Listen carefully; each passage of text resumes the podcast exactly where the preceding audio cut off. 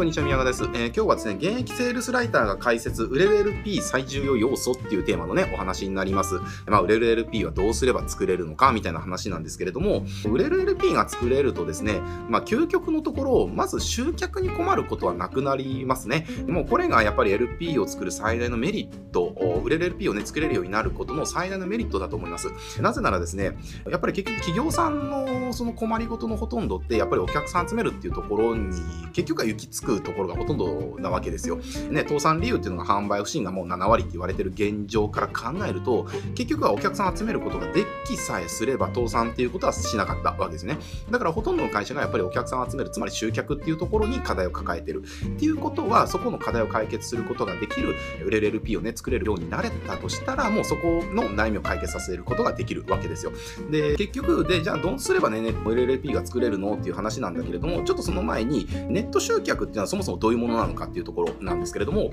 あの、ネット集客ってそもそも、あの、やることが非常にシンプルなんですよね。えーアクセスを集めるっていうことと、えーコンバージョンさせるっていうところ、結局、いろんなことがあるんだけれども、やることってこの2つしかないんですよね。で、例えばじゃあ、えっと、コンバージョンさせるための LP を作る。ここはもうコンバージョンさせるとこは、まあ、ほぼほぼ LP にな、ネット集客の場合はね、なってきますんで、えーここはもう LP 一択みたいな話なんですよね。で、じゃあ、アクセスを流すっていうところは、えーいろいろ手法っていうあるじゃないですか。SNS あれば広告もあるしね、えーあとはオフラインの媒体とか、まあそういったものでもあるわけですよ。で、まあその中でも SNS の中でも、その Facebook もあれば YouTube もあれば Twitter もあればインあのインスタもあれば、とかね、いろいろあったりだとか、広告の中でも Google もあれば、えー Yahoo もあればね、Facebook もあれば YouTube もあればみたいな感じで、まあその中でいろんな手法が点在してるだけであって、それら全て何のためにやってるのかって言ったら LP にアクセスを集めるためにやってるだけに過ぎないですよね。だから突き詰めると結局アクセスを集めるっていうところと、アクセスしてきたお客さんをコンバージョンさせるっていう、この2つに集約されるわけですね。で、大事なのは、えーどんなにアクセスを集めても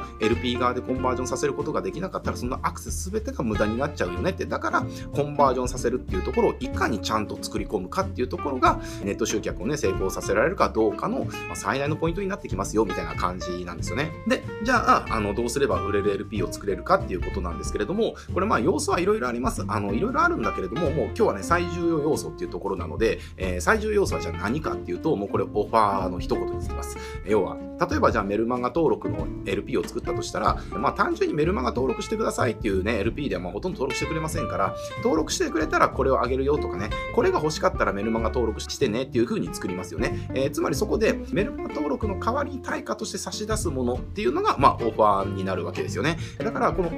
ァーを魅力的に作れるかどうかっていうところは結局は一番重要なんですよ。なぜなら、その LP に来る見込み客、要はネットからね、LP にアクセスしてくる見込み客の方っていうのは、まあこれ広告だけじゃなくて何でもそうなんですけれども、まあネット集客するときのある程度宿命っていうのかな、なんだけれども、ほとんど一元さんなわけですよ。初めての人、初めて私たちのことを知る人なんですよね。だから当然私たちのこと、売り手のことも知らないし、えそこに書かれてることの信憑性がどれだけあるのかっていうのを全くわからない状態で来るわけですよね。だからこそ、オファーを見せたときに一瞬で、あ、これいいじゃんっていうね、えこれ欲しいなって、これ中身気になるなって思わせられるようなオファーを用意できるかどうかっていうところが、結局は大事っていうか、もう、あの、決定的に重要な要素になってくるわけですよ。で、これ結局魅力的なオファーがないと、うん、まあなんか、うん、ちょっと微妙だしね、登録するのもめんどいしね、みたいな、まあ、まあいいや、みたいなところで離脱されちゃうっていうことが起きるわけですね。これあの、広告の三大原則みたいなことでね、もうよく言われてることですけれども、人はね、見ない、信じない、行動しないっていう、えーまあこれが結局は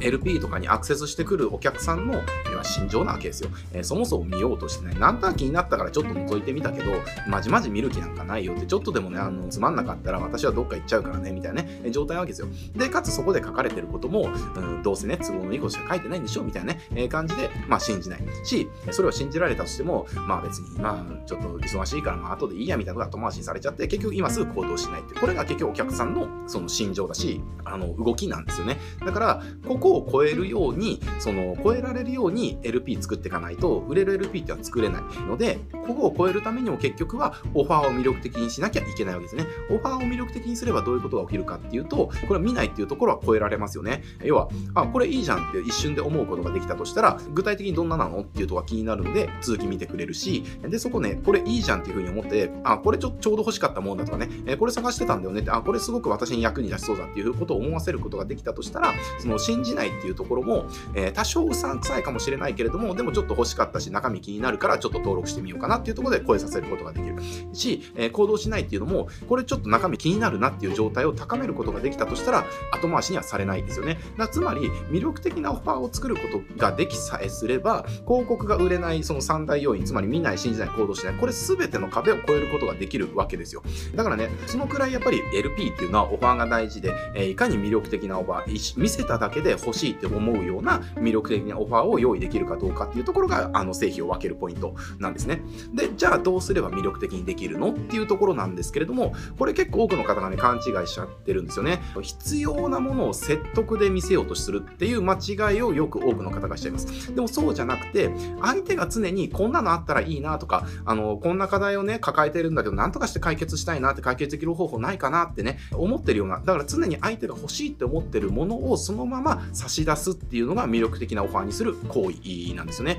だから、売りたいものを用意して、それをなんかこう、コピーをこねくり回して、相手にその魅力的に見せるじゃなくて、そもそも相手が欲しいって思ってるものを用意することができたら、それは魅力的なオファーになるんですよね。例えば、すごく極端な話しますけれども、もう今日夜絶対味噌ラーメンが食べたいと、もう味噌ラーメン以外は、今日は絶対食べんって決めてる人ね、えー、もう味噌ラーメン食べたくて食べたくて仕方ないんだっていう人に、じゃあ何見せたら買ってくれるって言ったら、あの、世界一美味しい味噌ラーメンですみたいなね、風に出したらもういいじゃんって話なんですよ。じゃあそこでね、いや、私は醤油ラーメンを売りたいから醤油ラーメンを出すんですっていうね、じゃあ味噌ラーメンって決めてる人も、味噌ラーメン以外今日は絶対食べないって決めてる人、むしろ醤油ラーメンってですね、ことはもうありえないとか思ってる人に対して、いきなりね、あのネットでなんとなくアクセスしてきた人に、醤油ラーメン買ってくださいっていうのは、まあ、無理ですよねってしんどいですよねって。あの100%無理とは言わないけれども相当大変ですよね、えー、じゃあどっちが効率がいいっていうか、あの、再現性があるとかね、勝率が高いって言ったら、相手が味噌ラーメン食べたいんだったら、味噌ラーメンあるよって言ってあげる方が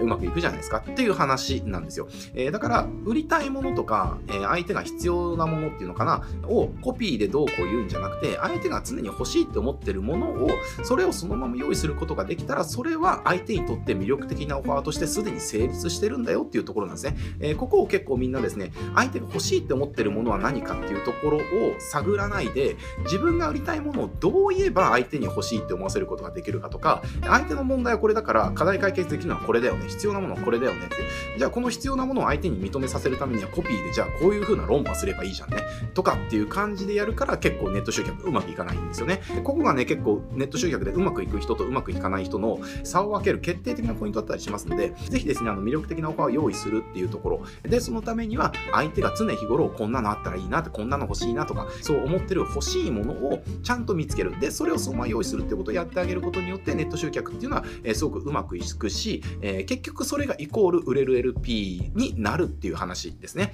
もう、セールスライターの僕が言うのもちょっとどうかとは思いますけれども、売れる LP はもうコピーじゃないし、コピーでどうこうしようと思った時点で、それはもう売れる LP にはならないっていう、もうこれが不都合な真実なんでね、もうライターからしたらまあ、えー、って思うかもしれないけれども、もう8年ライターやってきても毎日何がしかが書いてきて、でまあ、うん十億ぐらいコピー1本で売ってきてますんで、まあ、ちょっと自分で言うのあれですけれども、そんな僕がですね、もう LP はコピーじゃないって断言できることがどういうことなのかっていうところを、まあ、ご理解いただければなっていう感じで、えー、とにかく売れる LP を作ろうと思ったら、もうコピーでどう書くではなくて、相手が欲しいと思ってるものをオファーとして用意すれば、それは魅力的なオファーになって、つまりそれは売れる LP に単純になるよっていうところですね。で、あとは、それをより魅力的に見せるためとか、えー、行動させるために、えー、補足情報として何をどの順番で書けばいいかっていう、何をどの順番で、え情報を補足すればいいかっていうね、だけの話になってきますんで、ぜひですね、LP イコールライティングって捉えずに、LP イコール売れるオファー、あ要は魅力的なオファーを用意することっていう風に捉えてもらえると、売れる LP っていうのはあの結構作りやすくなってきますんでね、そんな感じで認識しといてもらえたらと思います。